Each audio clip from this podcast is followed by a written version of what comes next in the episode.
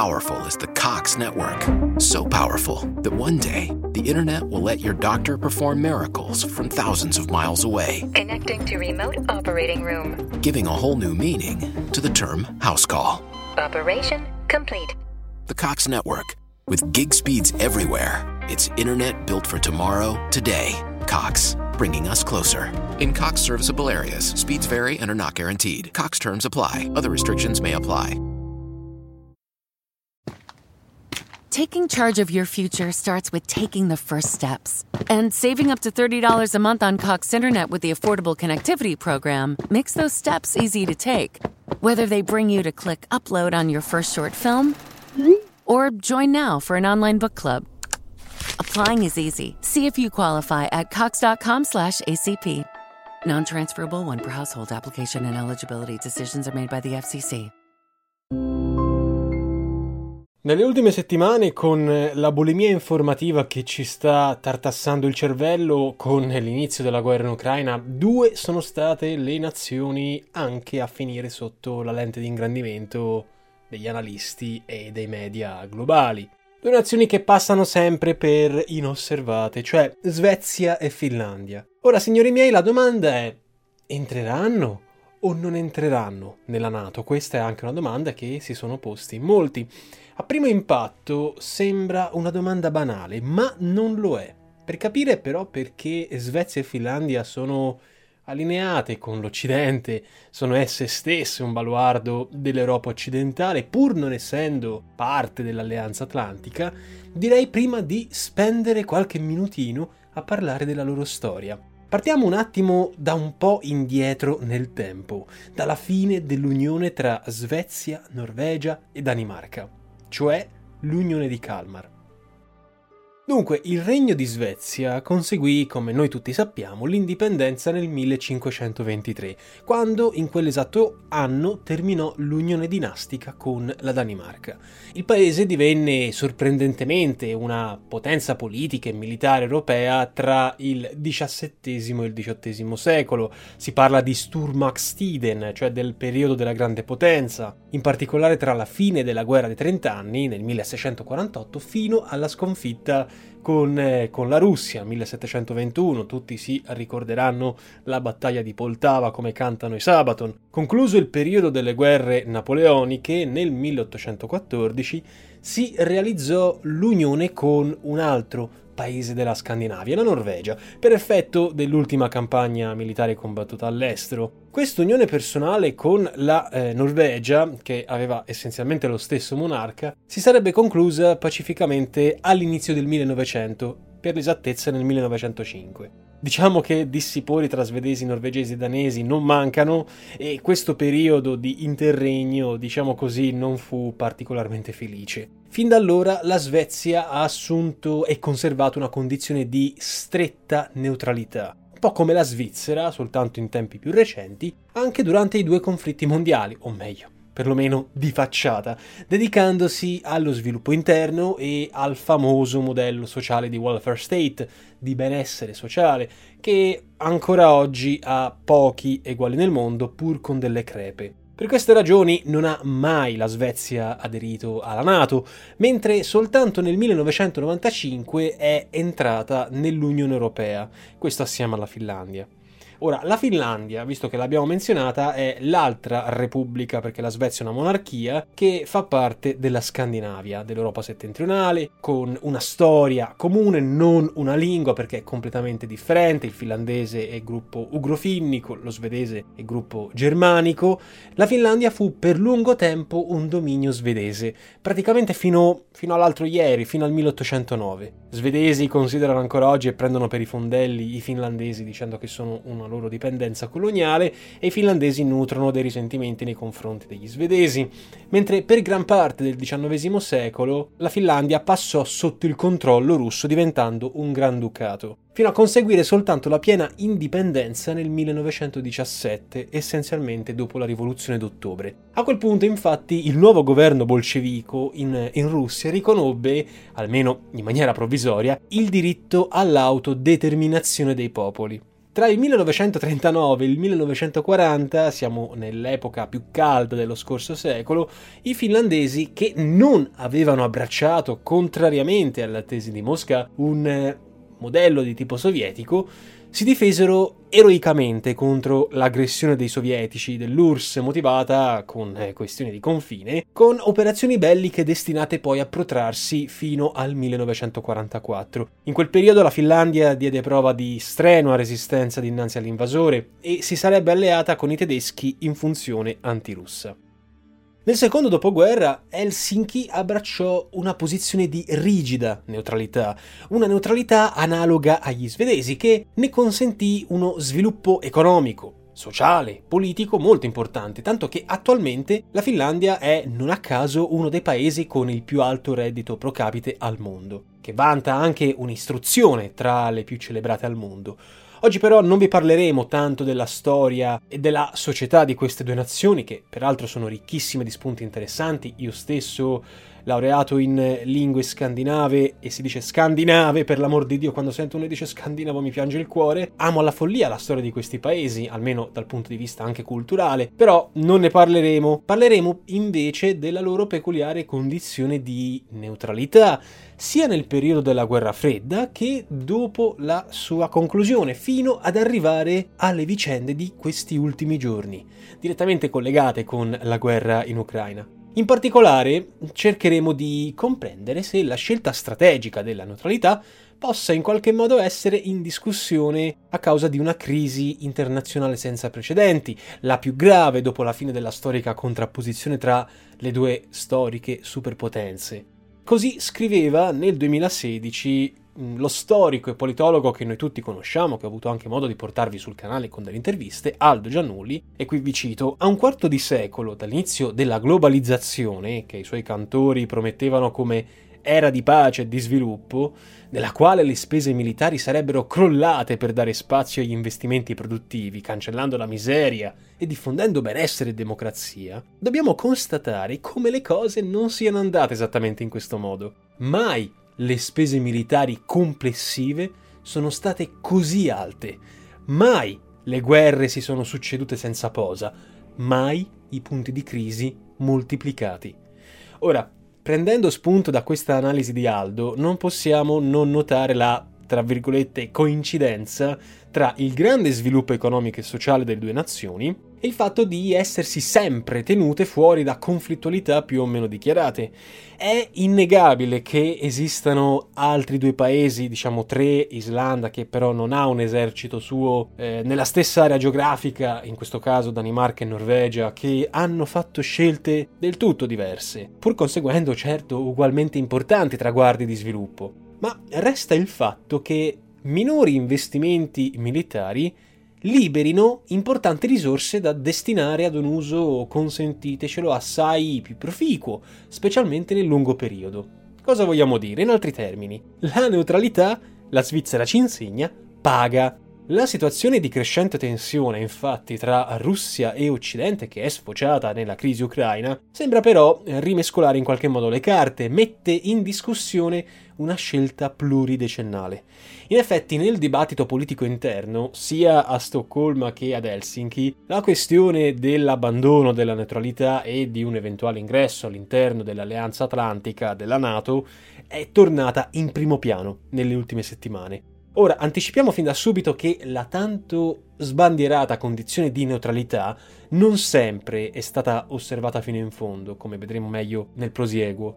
Di recente è stato proposto un paragone storico tra l'attacco sovietico alla Finlandia nel 1939, reso possibile, ricordiamolo, grazie alla divisione delle sfere di influenza operata con il patto Molotov von Ribbentrop, e quello russo all'Ucraina dello scorso febbraio 2022. Indubbiamente un tratto comune lo si potrebbe riscontrare nel fatto che in entrambi i casi esisteva ed esiste ancora una sproporzione incolmabile tra la potenza militare di un aggressore e l'altro che è l'aggredito, nonostante la fortissima resistenza della vittima che avrebbe sorpreso Mosca nel 1939 eppure nel 2022, ma pure anche il sostegno militare, più o meno ufficiale, del quale hanno potuto beneficiare ora come allora finlandesi ed ucraini ad opera di diversi paesi europei, Italia inclusa. Ulteriore analogia è il fatto che in ambedue le operazioni l'esito finale, vista la strapotenza dell'avversario, era del tutto prevedibile, tralasciando la questione chiaramente delle armi atomiche, alle quali ce lo auguriamo tutti, non si farà mai ricorso. Alla luce di questi indiscutibili punti di contatto, noi possiamo ben comprendere, specialmente da parte dei finlandesi, le ragioni che avrebbero indotto a riaprire la questione dell'adesione al patto atlantico, la quale ad ogni modo non nasce nelle ultime settimane. Naturalmente noi non possiamo trascurare l'opinione pubblica interna della Finlandia, come anche della Svezia, specialmente nel contesto di questi paesi che hanno fatto della democrazia, della socialdemocrazia e della partecipazione un pilastro della propria politica. E poi ovviamente c'è da valutare la stessa reazione russa. Nel 2016 Vladimir Putin, in visita ufficiale ad Helsinki, aveva dichiarato che se la Finlandia fosse entrata nella Nato, la Russia avrebbe adottato delle contromisure opportune nell'ambito della sua pianificazione militare. Ed è fuori discussione che Mosca vede come fumo negli occhi, alimentando la tradizionale sindrome di accerchiamento, la prospettiva di un ingresso nella Nato di Svezia e Finlandia. Non può certo essere casuale che ai primi di marzo, quando già si era consumato l'attacco all'Ucraina, quattro caccia russi abbiano attraversato lo spazio aereo svedese sul Baltico, a est dell'isola di Gotland. Pur trattandosi di una breve incursione, che non è neanche la prima che capita in quell'isola, di sicuro meno assidua però di quelle cinesi sui cieli di Taiwan, l'episodio venne definito inaccettabile dal ministro della difesa di Stoccolma, perché la cosa destò impressione, destò preoccupazione. Certo. How powerful is the Cox network? So powerful that one day the internet will let your doctor perform miracles from thousands of miles away. Connecting to remote operating room. Giving a whole new meaning to the term house call. Operation complete. The Cox network with gig speeds everywhere. It's internet built for tomorrow, today. Cox, bringing us closer. In Cox serviceable areas, speeds vary and are not guaranteed. Cox terms apply, other restrictions may apply.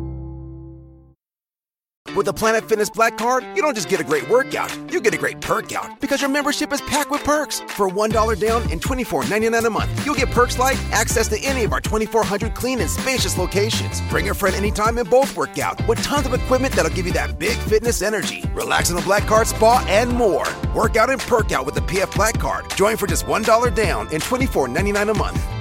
Sign up for the PF Black Card for $1 down and get all the perks. Deal ends November 22nd. See Home Club for details. Okay, let's roll, dudes! And I'm going 10, 30, 65 in a 45 zone. Yo, why's my gas tank on E? Oh, and hello, officer. Wait, what? I'm losing my license? I'll lose my job. And here come the court costs. Oh, man, that's the thing about pedal to the metal, dude. You speed, you lose. Slow down. Driving is no game. A message from Virginia DMV. Mosca non ha gradito neppure la partecipazione dei delegati svedesi e finlandesi, per quanto non fosse la prima volta, al vertice NATO del 24 gennaio 2022, convocato per discutere dell'Ucraina. In quell'occasione la portavoce del Ministero degli Esteri Maria Zakharova parlò esplicitamente di gravi conseguenze politiche e militari in caso di un'adesione delle due nazioni all'alleanza NATO, rimarcando che Mosca riterrebbe che la conservazione della neutralità finlandese e svedese contribuirebbe alla stabilità e la sicurezza dell'Europa in qualche modo stigmatizzando quelli che vengono definiti gli sforzi degli Stati Uniti per guadagnare i due paesi all'Alleanza Atlantica. A tal proposito, il segretario generale del Patto Atlantico, Jens Stoltenberg, ha parlato di stretta cooperazione con le due nazioni. Ma per il momento, dalle sue parole, non sembravano emergere conferme circa eventuali richieste di adesione. E ad irritare ulteriormente i russi ci sono stati i contenuti del comunicato ufficiale del vertice, condiviso anche da svedesi e finlandesi, dove si leggerebbe tra l'altro che l'invasione ucraina da parte russa appare brutale, del tutto immotivata e ingiustificata, e che ha di fatto, e qui sto continuando a citare, infranto la pace nel continente europeo, oltre a costituire un terribile errore strategico, per il quale la Russia cito ancora, pagherà a caro prezzo, sia economicamente che politicamente, negli anni a venire. Ora, come dicevamo, non era questo il primo vertice nato con la presenza di rappresentanti svedesi e finlandesi, così come esistono da tempo importanti relazioni politiche e militari con l'alleanza stessa.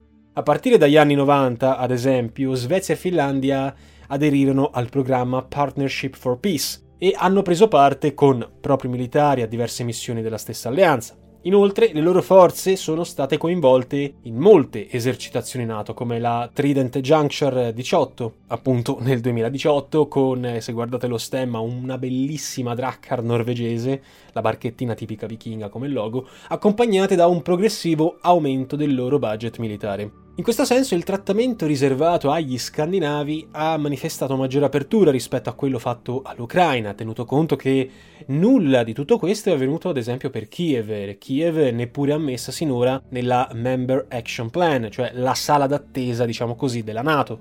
Incidentalmente, rammentiamo che a prescindere dal patto atlantico, le tre nazioni scandinave, stavolta pure la Norvegia che essa stessa è membro della Nato, hanno siglato nel 2020 un accordo di cooperazione militare chiamato Trilateral Statement of Intent, dichiarazione trilaterale di intenti che si aggiunge al NORDEFCO, il Nordic Defense Cooperation, che include anche Danimarca e Islanda che sono sempre membri NATO. Mentre nel 2018 Helsinki e Stoccolma, cioè Finlandia e Svezia, hanno firmato con Washington un analogo accordo, oltre che rafforzare la collaborazione bilaterale. Bene, preso atto delle dichiarazioni russe, la premier svedese Magdalena Andersson, alla guida di una coalizione rosso-verde sostenuta anche da centristi liberali, così come il presidente finlandese Sauli Niinisto, conservatore che è stato definito dal Financial Times il leader europeo più rispettato da Putin stesso, e poi la premier Sanna Martin, di orientamento socialdemocratico e filo-occidentale, non hanno ravvisato nelle parole di Mosca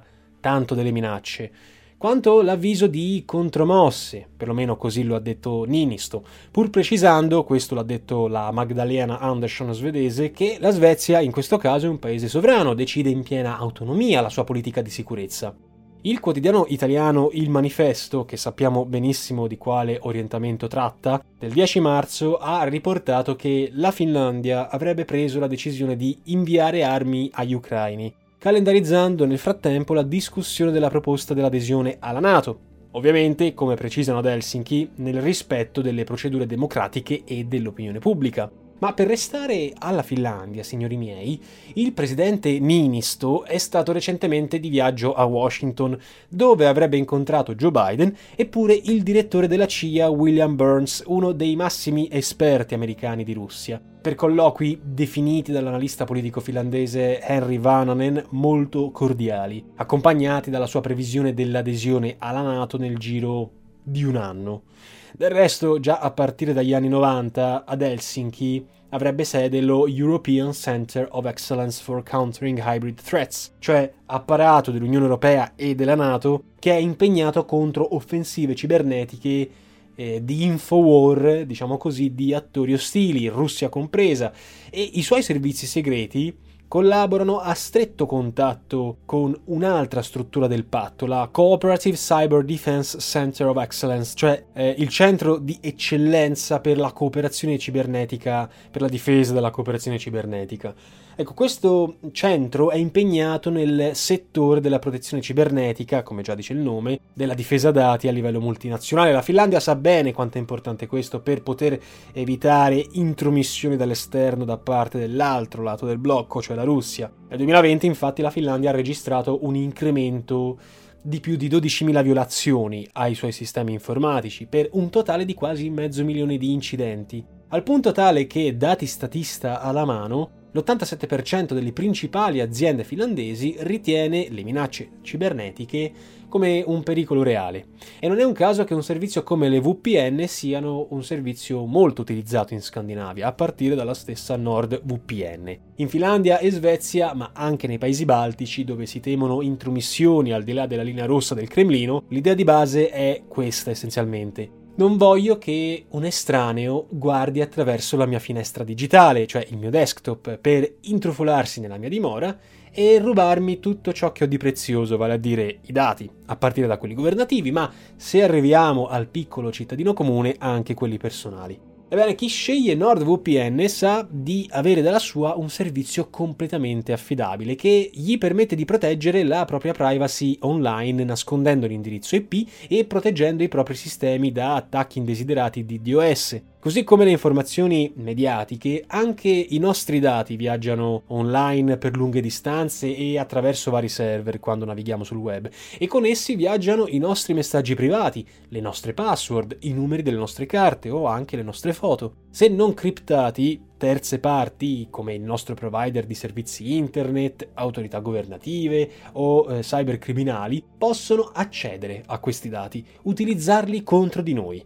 Diciamo che, signore e signori, è l'estorsione del nostro secolo questa. E il rischio è particolarmente alto quando si utilizzano reti wifi pubbliche non protette, che sono terreno fertile per, eh, per gli hacker. NordVPN può aiutarci quindi con i suoi algoritmi, con la sua crittografia di altissimo livello, a rendere praticamente indecifrabile tutto ciò che teniamo stoccato nel nostro computer o nel nostro telefono, oltre che metterci al riparo da impiccioni che infestano il mondo digitale. Quindi per provare voi stessi NordVPN VPN potete fare affidamento al link che trovate in descrizione.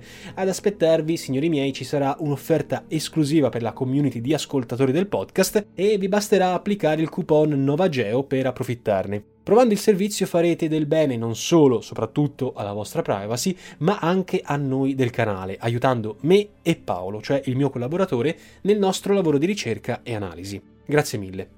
Ma adesso torniamo alla regina anti-hacker, cioè vale a dire la Finlandia. Ecco, la Finlandia si è mossa particolarmente bene nell'ultimo periodo, cioè ha rinnovato di recente la sua flotta aeronautica militare, acquistando F-18 ed F-35, e ha deciso, in maniera analoga a quanto fatto dagli svedesi con Gotland, la militarizzazione delle isole Åland all'ingresso del Golfo di Botnia, cioè il braccio di mare che separa Svezia e Finlandia.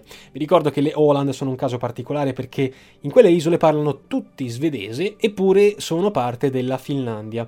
Mentre Mosca ha risposto a tutte queste manovre costruendo nuove basi nell'isola di Gogland o Sursari, se vogliamo dirla in lingua locale, a una decina di chilometri dal Golfo di Finlandia, che è essenzialmente la più occidentale delle isole che la Russia possiede nel Mar Baltico. Ulteriore elemento che potrebbe pesare nella decisione di Helsinki di entrare nella Nato è il conseguimento di una maggiore forza contrattuale all'interno dell'Unione Europea e nel contesto del Baltico, oltre che tutelare molto meglio la propria sicurezza. Le ultime notizie di cui disponiamo, con tutte le riserve del caso, visto che la situazione è in costante divenire, sembrerebbero andare in direzione di una velocizzazione dell'ingresso della Finlandia nella Nato, mentre posizioni più prudenti più, come direbbero gli stessi svedesi, logom, emergerebbero nel dibattito politico interno di Stoccolma, dove la premier svedese ha parlato esplicitamente di un rischio di ulteriore destabilizzazione per l'Europa qualora la Svezia entrasse nella Nato.